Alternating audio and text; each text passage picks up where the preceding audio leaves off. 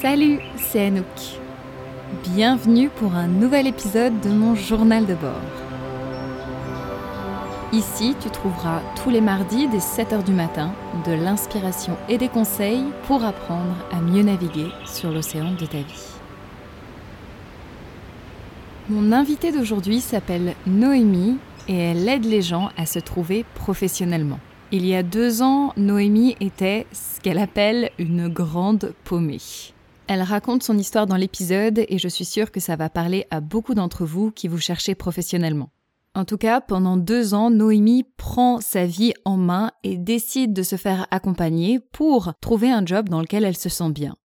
Au fil de ses recherches, à travers ses lectures et ses podcasts, elle tombe sur l'épisode que j'ai enregistré bah, il y a à peu près deux ans de Joël Guyon, qui a créé la série d'ateliers Trouvez votre excellence d'action.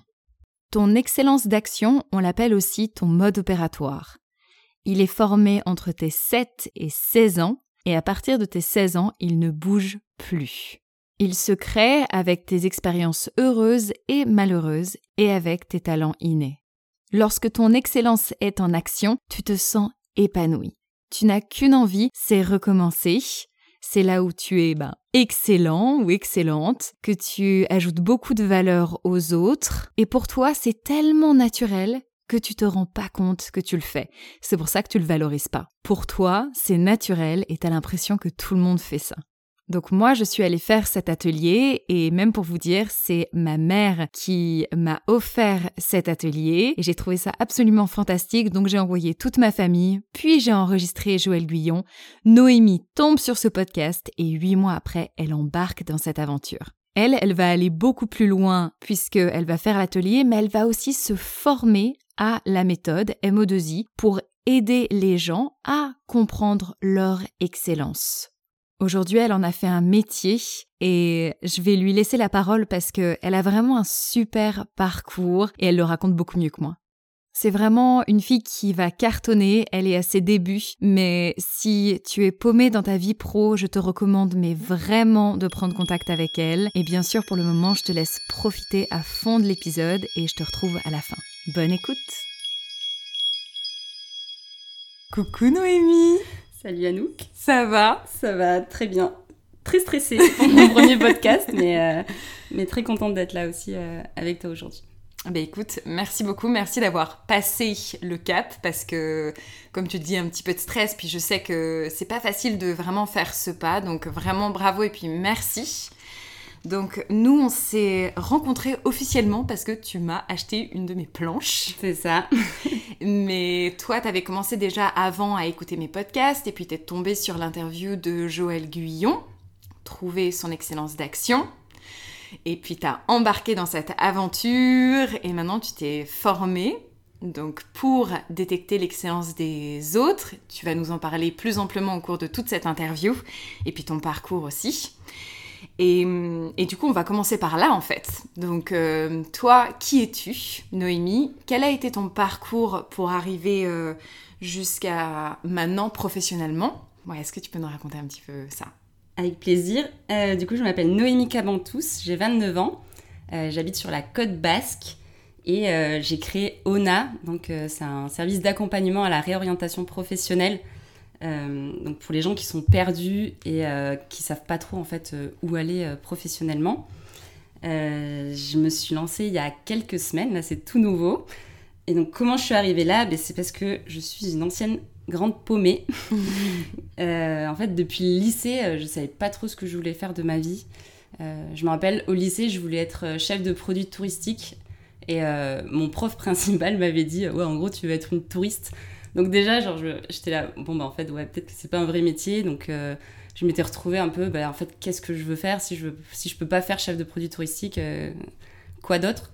Donc j'étais partie un petit peu par défaut en fac d'éco. Euh, clairement ça me passionnait pas. mais, euh, mais je l'ai fait parce que je savais que ça allait me donner une bonne base et que je pourrais faire autre chose euh, potentiellement après de, de, ces études. Et il y a eu un peu des moments forts dans ces études, c'est quand je suis partie en échange. Je suis partie plusieurs mois en Amérique du Sud, notamment au Pérou.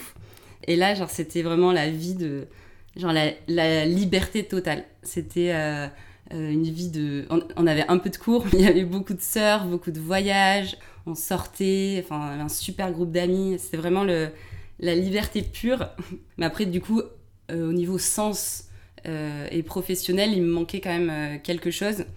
Et en fait, ça, c'est vraiment le fil conducteur de toutes mes expériences, c'est qu'à chaque fois, je nourrissais certains aspects de ma vie, mais il y avait toujours un déséquilibre sur un autre. Hmm. Donc là, au Pérou, c'était plus bah, niveau pro, même niveau argent. Enfin, je, je ne crée aucune valeur en soi, c'était vraiment l'échange. Euh, et c'est la même chose quand après je suis partie au Brésil, j'étais en stage, donc euh, pas de rémunération.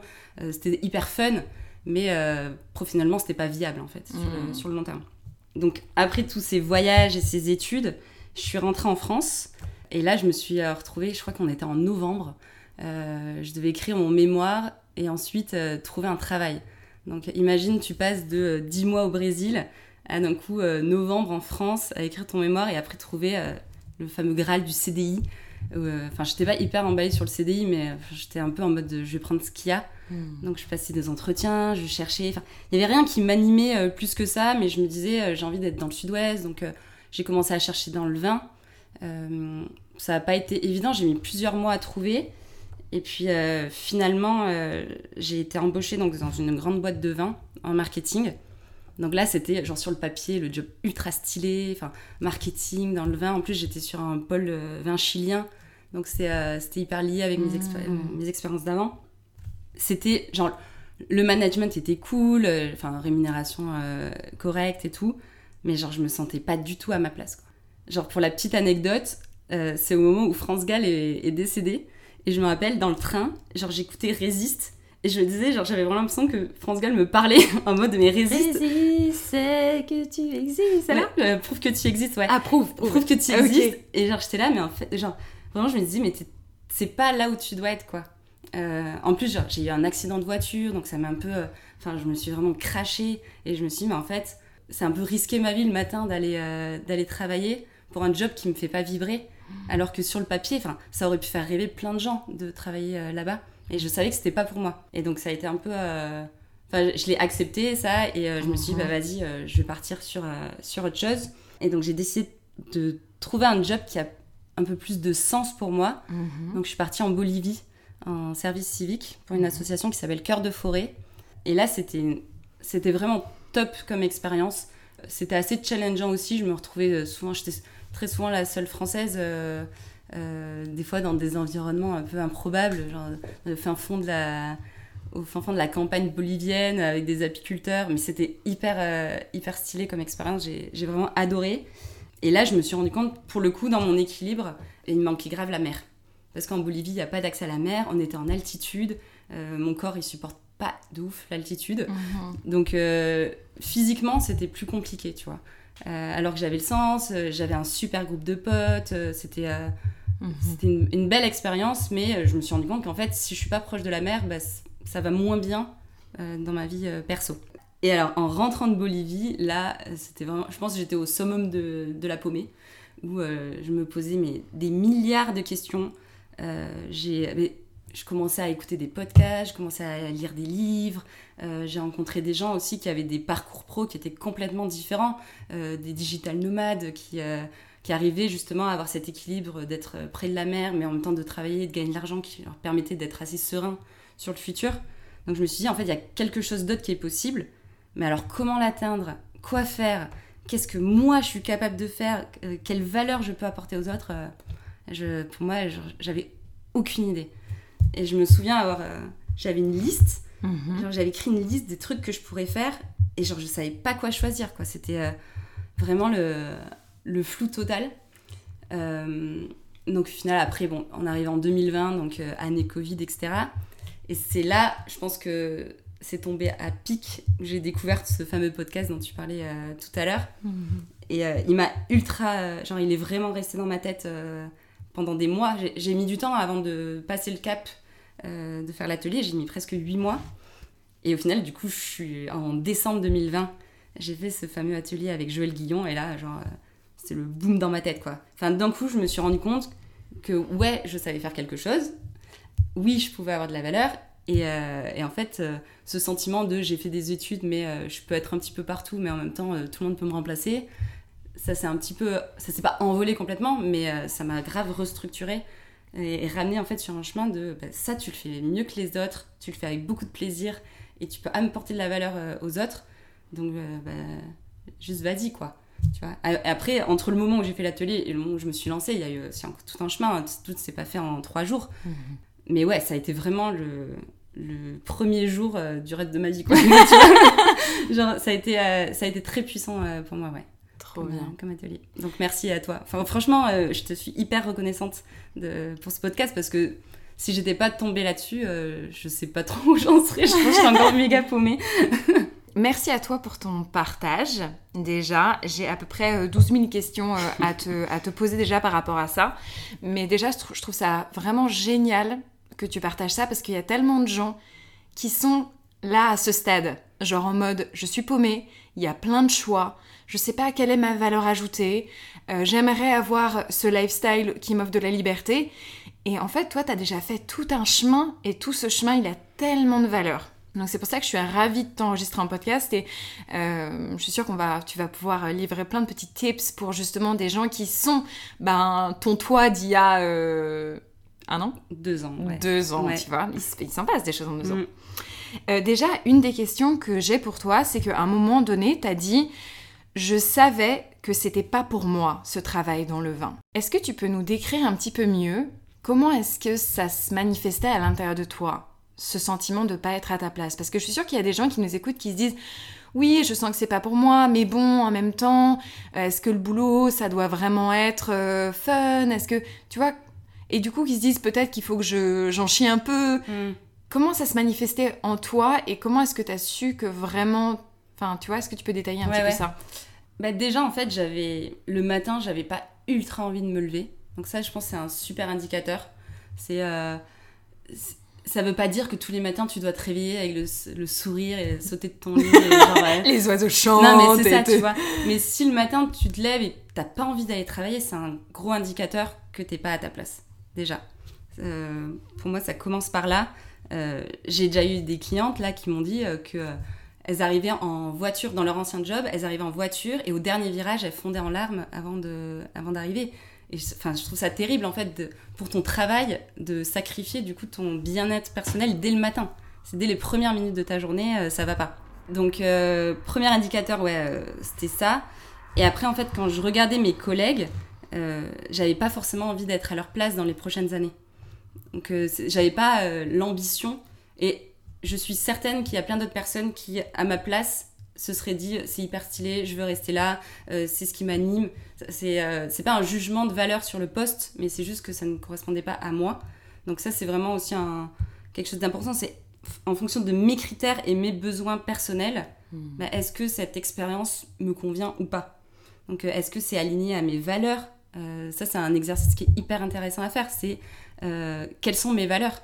Euh, Il y a plein de listes sur Internet. Tu peux prendre, je sais pas, sur 300 valeurs, tu en sélectionnes 5. Et, et, tu regardes si ta vie actuelle, en fait, elle est alignée à ces 5 valeurs. Et si c'est pas le cas, bah, ça veut dire qu'il. Parfois, c'est des tout petits changements, tu vois. je sais pas, si ta première valeur, c'est l'amitié, et que ton job actuel te permet pas d'aller voir tes potes assez suffisamment, bah, c'est peut-être euh, réorganiser ton emploi du temps euh, pour pouvoir justement, au lieu d'aller, euh, je sais pas, au lieu de travailler le week-end par exemple, parce qu'il y a des gens aussi qui travaillent, qui continuent de travailler le week-end, bah, de se dire en fait c'est pas grave, la vie va continuer à tourner même si je travaille pas samedi dimanche, et de d'aller voir tes potes et ça va nourrir cette valeur là d'amitié et donc ton, ton équilibre pro perso il sera déjà bien plus élevé. Et ça, quand on, je, je, sais pas, mais quand on travaille avec toi, est-ce que tu aides les gens à trouver leur valeur ou c'est pas quelque chose sur lequel tu, tu te centres toi? Euh, On a des petits exercices ouais, sur, le, sur les valeurs. Euh, après, moi j'ai fait un coaching sur euh, les valeurs, ouais. donc plusieurs séances là-dessus, donc j'ai fait un travail beaucoup plus approfondi. mais les valeurs, ça change aussi au cours de sa vie, donc je trouve ça déjà hyper intéressant de, de se poser, de regarder toutes ces valeurs et en général, les gens, euh, au début, ils commencent à. Ils bug un peu en mode attends, je sais pas. Et puis il y a des trucs qui sortent. Hmm. Et puis après, quand tu regardes euh, justement leur, leur, mode opératoire et tout, tout est cohérent. C'est cohérent avec leurs valeurs, c'est cohérent parfois avec leur mal-être actuel. de se dire, bah ouais, forcément, ma valeur, c'est le respect. Et en fait, bah, mon manager me respecte pas au quotidien. bah oui, non, ça ne peut pas aller, ça peut pas aller, quoi. Ouais, trop bien. Mm.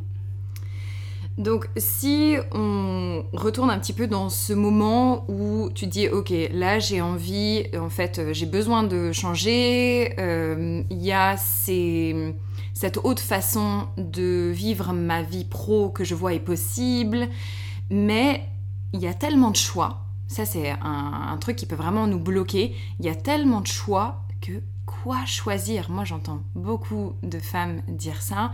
Quoi choisir? C'est un peu comme ce syndrome Netflix. On a mhm. tellement de liberté qu'en fait, ça nous bloque et on fait rien. Mhm.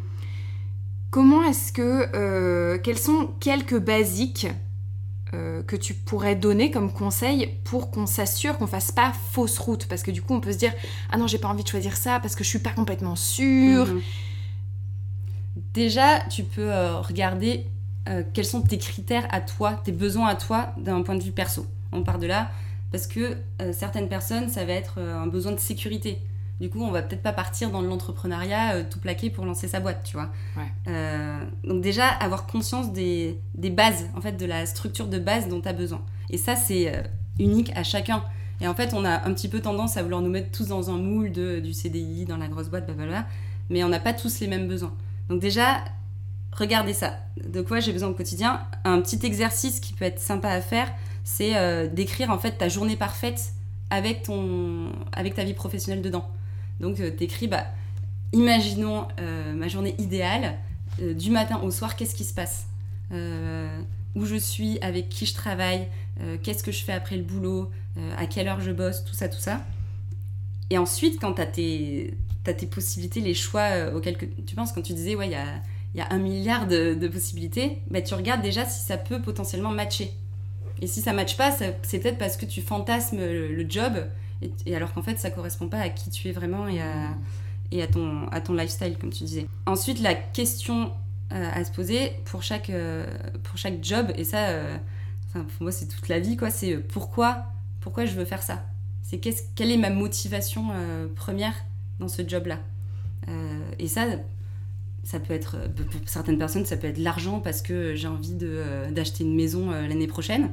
Et dans ce cas-là, bah ok, c'est peut-être pas le job de mes rêves, mais par contre, il me rapporte assez d'argent pour réaliser mon rêve à côté. Du coup, j'ai la motivation le matin, je sais pourquoi je vais travailler, et c'est cool. ça peut être bah, la, liberté, parce que du coup, je travaille, je suis à mi-temps, mais j'ai une vie super simple à côté, et, et du coup, c'est cool aussi, quoi. Enfin, euh, certes, je gagne pas des, milliers, des milliers d'euros, mhm. mais à côté, ma vie, euh, ma vie, elle est tranquille, elle est calme. Je peux aller surfer, euh, je peux, voilà, c'est la slow life, quoi. Mhm. Donc, donc ouais, le savoir du le pourquoi, il est, il est primordial en fait à chaque fois qu'on fait, qu'on fait des choix pro. Et je trouve ça chouette que quand tu demandes aux gens de définir quelle serait leur journée idéale en incluant leur vie pro, je trouve ça important parce que parfois quand tu demandes aux gens quelle est ta journée idéale et ils te disent ben moi c'est euh, en gros d'être en vacances. Mm. Et euh, je sais pas ce que t'en penses mais moi pour avoir été en effet comme toi dans ta situation où tu t'étais pas rémunéré et où t'as pas euh, quelque chose où en fait t'as vraiment un échange de ta valeur aussi et, de ta contribution au monde sur un certain temps c'est plus épanouissant. Mm-hmm. Et en effet, de trouver en fait toi à quoi t'es bon et où est-ce que tu contribues et où est-ce que tu aides les gens et quelle est ta place en fait euh, dans ce monde, c'est tellement central pour son bien-être intérieur. Mhm. Ouais, c'est clair. Et c'est pour ça que des fois ça peut faire rêver euh, de te dire vas-y je pars euh, six mois en vacances, backpack et tout. Mais c'est un truc qui revient très souvent quand tu parles aux gens qui sont partis longtemps en voyage. Mm. C'est qu'au bout d'un moment, bah, bah c'est limite de la surconsommation de voyage et de plaisir. Et du coup, tu profites plus. Donc euh, le fait de savoir euh, pourquoi tu fais les choses et de savoir ce que tu apportes euh, dans cette expérience-là, c'est beaucoup plus intéressant et enrichissant que, que juste du 100% kiff. Quoi. Hmm. Hmm, c'est clair. Et donc, maintenant, parle-nous un petit peu de MO2I. Donc, trouver ton excellence. Qu'est-ce que ça t'a apporté toi? Et puis, comment est-ce que tu aides les autres aussi? Ouais. Euh, donc le MO2I, bon déjà je vous invite toutes, à, tous et toutes à aller écouter le podcast de Joël parce qu'il en parle pendant, je sais pas, peut-être 45 minutes euh, en détail. Euh, mais, en résumé, voilà. En, résumé, ça te permet en fait de révéler ton excellence d'action. Donc c'est là où tu prends énormément de plaisir à agir, où tu es très efficace, c'est super fluide, tu le fais hyper naturellement, mais tu n'en as pas du tout conscience parce que c'est tellement naturel pour toi que tu le fais, euh, c'est une irrésistible envie d'agir pour atteindre un objectif.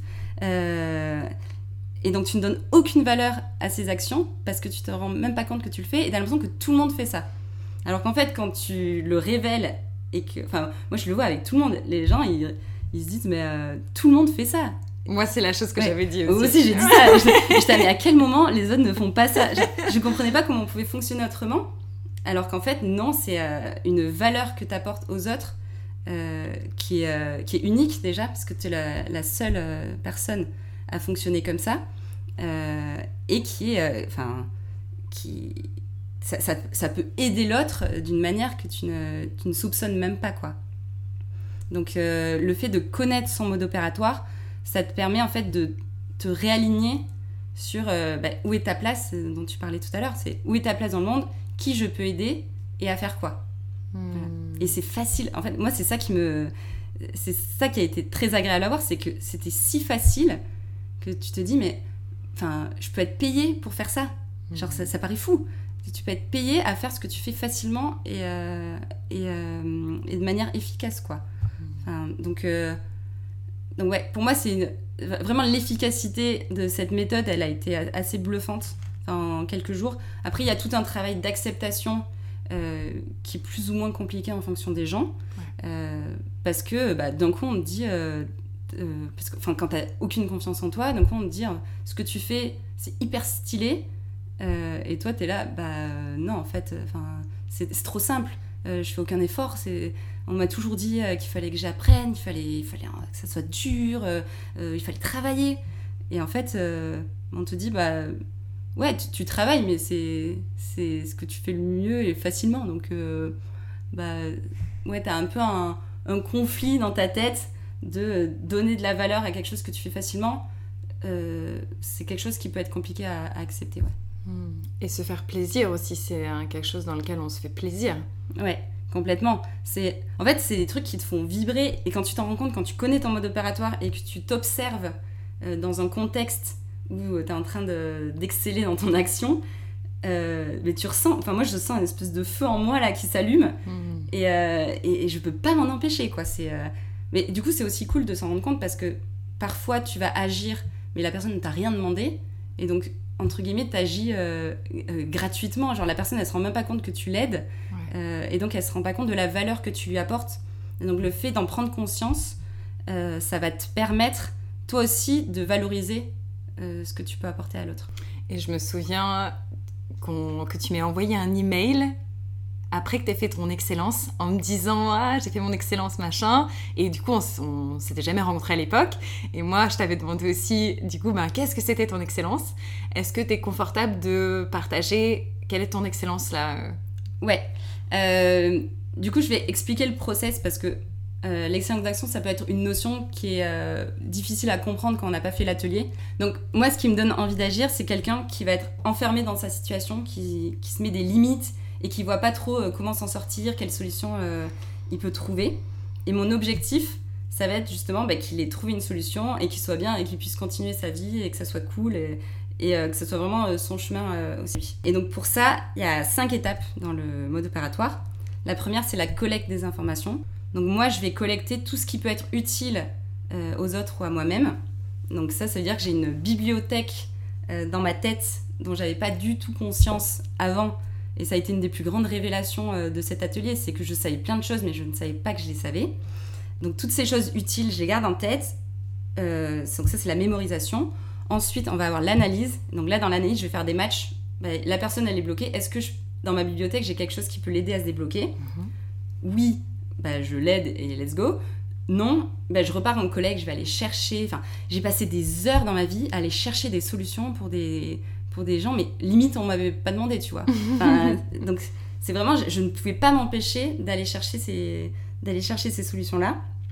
Et donc dans, l'analyse, je, fais des matchs et ensuite euh, bah, je crée cette solution et euh, je passe à l'action. Bah, je vais dire à la personne Ah, mais euh, est-ce que tu as déjà pensé à faire ça? Ah, mais tu connais le truc? Ah, mais tiens, peut-être que ça, ça pourrait t'aider. Et en fait, ça, je le faisais mais constamment sans m'en rendre compte. Et tu vois, pour la petite anecdote, j'étais en stage à Rio.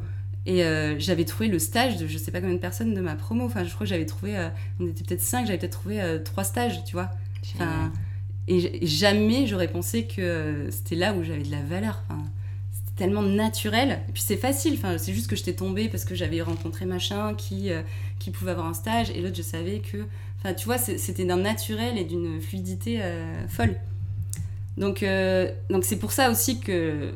Enfin, toute l'essence de mon activité, c'est là-dessus. C'est que les gens viennent me voir, ils se sentent bloqués. C'est des gens qui aujourd'hui ils sont face à ce dont tu parlais, ce syndrome de Netflix. J'ai envie de changer, mais je sais pas quoi faire. Et donc, ils ont euh, cette petite boîte-là qui les limite. Et donc, euh, moi, quand quelqu'un arrive comme ça, je, vois le potentiel de cette personne. Et euh, avec tous les exercices qu'on va faire, à la fin, on va arriver où la personne, elle va pouvoir choisir en conscience une vie professionnelle qui est alignée avec qui elle est, et là où elle pourra être utile et, surtout se faire, prendre beaucoup de plaisir dans sa vie pro. Hmm tellement génial de se connaître à ce point et de savoir qu'est-ce qu'on ajoute. Et puis aussi, comme tu disais, ça vient remettre en question plein de croyances. Toi, c'était ben, j'ai l'impression de rien savoir, alors qu'en fait, tu savais plein de choses. Et c'est vraiment très précieux de, de, connaître ses talents et ses forces pour pouvoir les mettre à contribution. Et puis, ça nous oriente énormément professionnellement, ça nous permet de bah, générer aussi euh, de l'argent, c'est extraordinaire comme outil, donc c'est trop chouette que tu te, sois formé là-dedans pour pouvoir maintenant accompagner les gens. Et puis on sent que c'est quelque chose que tu fais vraiment avec cœur parce que mhm. ben, tu as été une grande paumée, comme tu l'as dit au début du podcast. Donc, euh, trop, trop bien.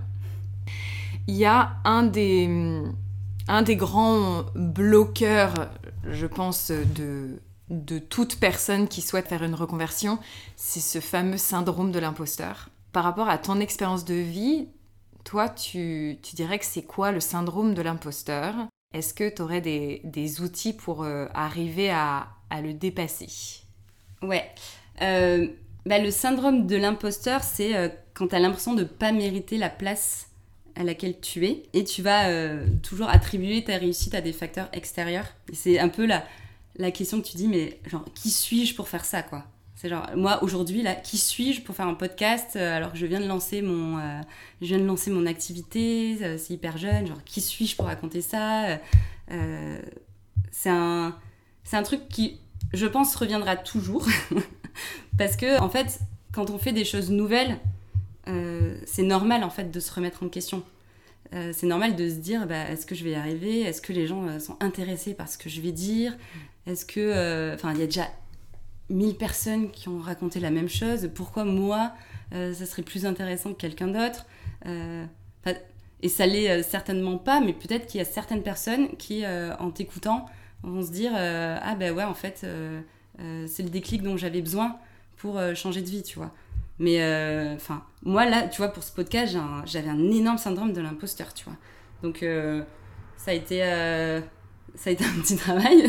ça a été rapide, donc c'est cool, tu vois.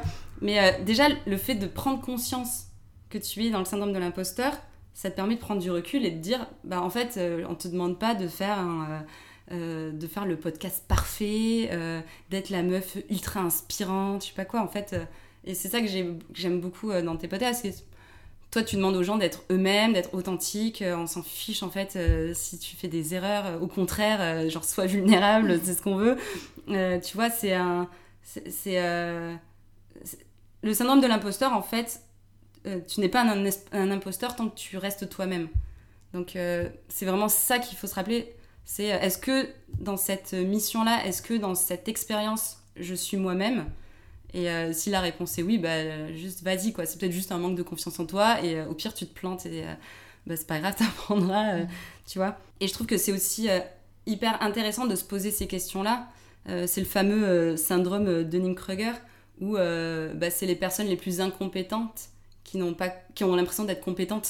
Donc en fait, c'est quand tu es compétent sur un sujet que tu sais que tu ne l'es pas parce que tu sais qu'il y a tellement d'autres trucs Hmm. euh, que tu ne sais pas encore faire, que tu ne connais pas, que tu es là, mais genre, euh, qui suis-je pour parler de ça vu que je ne connais que ce petit truc? Mais. Alors que si tu étais incompétent, bah tu dis, bah c'est bon, je sais tout. Ouais. Je sais tout, vas-y, j'y vais et ça te donne beaucoup plus de confiance en toi. Ouais. Euh, mais je trouve que c'est un bon signe du coup. Euh, ce, ce petit stress et ce petit euh, manque de confiance en toi, c'est un truc qui te booste et qui te, et qui te pousse aussi à, à garder de l'humilité de, et de rester curieux et de rester ouvert à, pour apprendre plein d'autres trucs. J'adore, j'adore cette définition. Aussi, vraiment, enfin, moi je trouve que de ma planète, t'as tellement de choses à apporter déjà, et ce serait tellement dommage que tu te sois fait bloquer par ce syndrome de l'imposteur, parce que tu vois, en deux ans, tout le chemin que t'as fait, et en deux ans, même si t'es pas arrivé, tu seras jamais arrivé, mais déjà tout chemin que t'as parcouru, il est hyper riche, et tu peux Mhm. aider toutes les personnes qui sont dans ce, dans ce processus de, de tes deux ans. Et il est, il est grandiose. Et moi, si je fais le parallèle avec ma vie, tu sais, je viens de faire des, des formations de chamanisme. Mhm. Et je suis pas chamane, tu vois? Et pourtant, d'ailleurs, je t'ai guidée dans un atelier euh, euh, pour aller à la rencontre de ton animal totémique. Et tu vois, la première fois que j'ai guidé ce genre d'atelier, je me disais, mais Anouk, tu dois avoir peut-être deux pas d'avance sur la plupart des gens qui sont là pour ton atelier. Ouais. Seulement deux pas. Et je me suis dit, ben, ces deux pas, tu les prends pleinement. Parce que tu as quand même deux pas d'avance. Mhm. Et finalement, ce que j'ai senti et ce qui était génialissime, c'est que les personnes qui étaient présentes sur euh, mon atelier, ils m'ont fait vraiment confiance pour ces deux pas. Et je me suis dit, ben, c'est génial parce que peut-être qu'ils auraient eu moins confiance, je sais pas, en un grand chaman, mais moi, ces deux pas, c'était suffisant pour que je leur apporte ce que j'avais à leur apporter. Et ça a vraiment construit ma confiance en moi pour désinguer un peu ce, ce sentiment inconfortable du syndrome de l'imposteur qu'on a tous et toutes, je pense, à un moment donné quand même dans nos vies, euh, dépendamment de, de ce qu'on partage, quoi. Ouais, bah complètement. Et tu vois, c'est marrant parce que c'est aussi hyper intéressant de se poser quand t'as fait les choses ou que t'arrives à, un- à une nouvelle étape de ta vie. Donc toi, euh, de passer de, je sais pas, t'as peut-être été à quelques ateliers de chamanisme et des retraites et tout. Et d'un coup, tu, tu deviens, euh, tu donnes ton savoir aux gens. Ouais. Et le chemin que tu parcours entre euh, j'y connais rien et je suis capable de donner, même si c'est donner, euh, tu dis, euh, un petit atelier, mais qui en fait a une grande valeur, euh, le chemin il est, il est fou. Et là je me dis, tu vois, je- il y a deux ans, j'étais en train d'écouter ton podcast et aujourd'hui je suis dans le podcast. Et en fait, il faut juste se dire, bah, ouais, le chemin parcouru, il est ouf. Il est ouf. Il est ouf. Enfin, la, la Noémie d'il y a deux ans, ultra paumée, genre euh, qui sait pas quoi faire de sa vie, si elle savait deux ans plus tard que j'allais me retrouver ici, euh, elle aurait été là, mais quoi Genre, impossible, vraiment.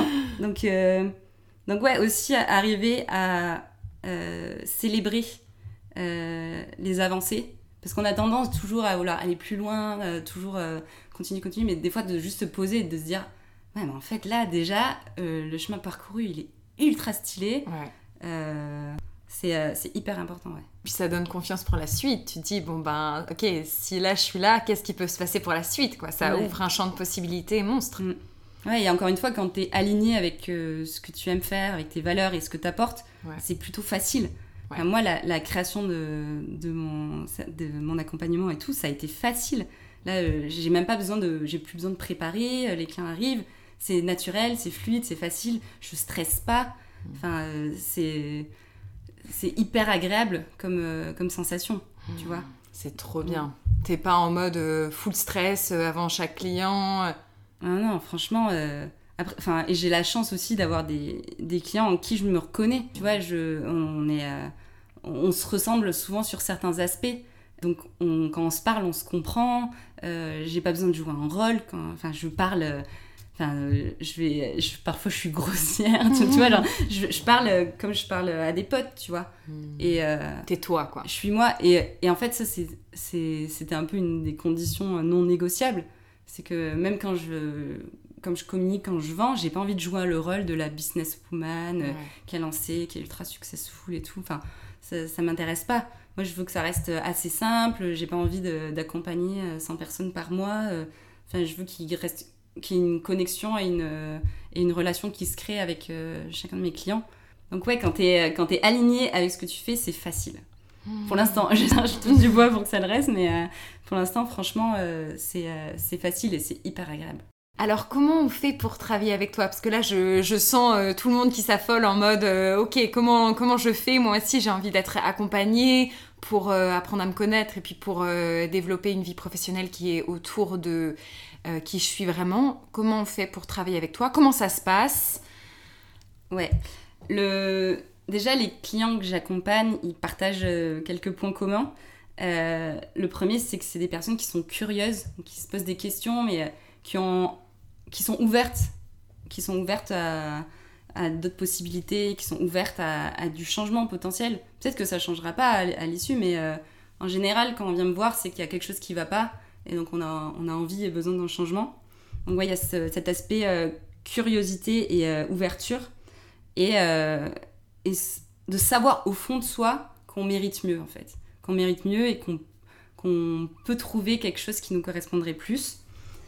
Et le troisième gros critère, c'est euh, vraiment d'être volontaire, quoi, de savoir que c'est maintenant.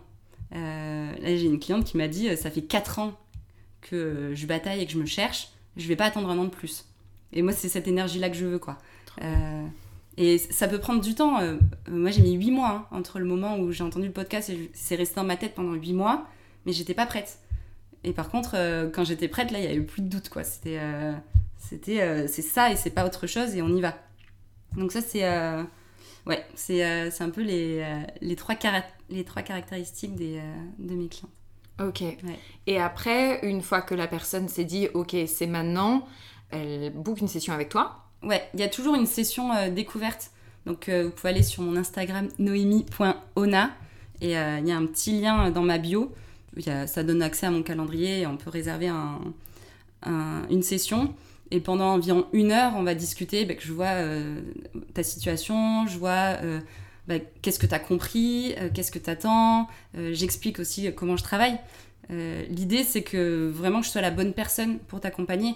Et rien qu'avec le MO2I, donc MO2I, c'est le mode opératoire, la méthode à laquelle j'ai été formée, on est une cinquantaine de, de, comment, dire ça de, coach quoi. C'est pas on n'est pas vraiment des coachs mais on est une cinquantaine de personnes qui peuvent vous accompagner. Et on a chacun un peu nos spécialités. Moi je me suis euh, vachement focus sur l'orientation professionnelle parce que c'est ce que j'aime faire.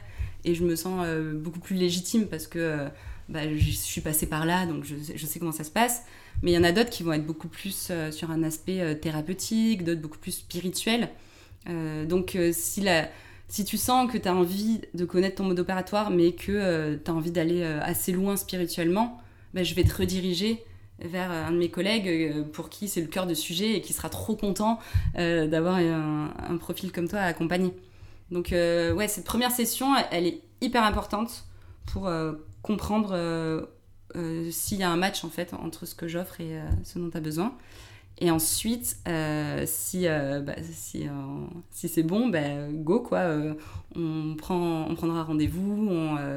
les séances, ça peut être sur entre un mois et demi et, et, six mois en fonction du besoin et, du, et du programme. mais tout est assez flexible en fait. Parce qu'il il y a les aléas de la vie. si en plein milieu de l'accompagnement, je sais pas, tu, as une, tu te fais virer de ton job bah, peut-être qu'il va te falloir euh, trois semaines pour t'en remettre et que tu as besoin de partir en vacances. Bah, euh, en fait, on les prend ces trois semaines. Le but, c'est pas de faire les trucs dans les cases, euh, c'est de faire un accompagnement qui te correspond et qu'à la fin, bah, tu sois contente, que tu aies confiance en toi et que tu sois prête en fait à oser partir sur un job qui, te, qui te correspond. quoi. J'ai trop envie de faire un accompagnement avec toi. Franchement, je pense que je me connais maintenant professionnellement, mais ça a l'air génial. mais merci. C'est quand tu veux. Trop bien. Est-ce qu'il y a autre chose que tu as envie de partager avec les gens Je sais pas, un message? Bah franchement, si ça vous parle et que vous vous dites euh, genre cette chose est pour moi, bah vous pouvez me contacter et en fait on en discutera. Il n'y a aucun engagement. Euh, moi je veux pas genre je vais pas vous vendre le truc euh, et potentiellement vu que c'est mon, excellence d'action je vais vous renvoyer vers quelqu'un d'autre euh, et en fait l'idée c'est d'avancer c'est de pas rester bloqué dans cette situation où on est malheureux. C'est de prendre des actions, de la plus petite action au grand changement de vie. Quand on est dans le mouvement, c'est là où il se passe des choses et c'est là où on, se dit ah bah ouais, il y a six mois ça allait pas et en fait même j'ai fait ces toutes petites actions et aujourd'hui j'ai gagné 10% de bonheur. Enfin tu vois. Donc l'idée c'est vraiment d'agir et d'oser et c'est pas facile pour tout le monde. Pour moi, c'est beaucoup plus simple, je sais que, que pour d'autres. Euh, mais encore une fois, c'est à son niveau. Faire des petites actions de changement euh, à son niveau et, et euh, se mettre des petits challenges dans la vie pour, pour avancer. Merci beaucoup, Noémie. Merci à toi, Anouk. Et, et, merci encore. Je pense que je vais te remercier à chaque fois que je vais te voir. Mais, tout ça, franchement, c'est aussi en grande partie grâce à toi. Donc, donc merci. Et, et bravo aussi pour tout ce que tu fais. Euh, euh, c'est hyper inspirant. Alors, on a kiffé, hein? Incroyable cette Noémie. C'est fou parce que elle était, bah, comme elle te l'a dit, hyper stressée.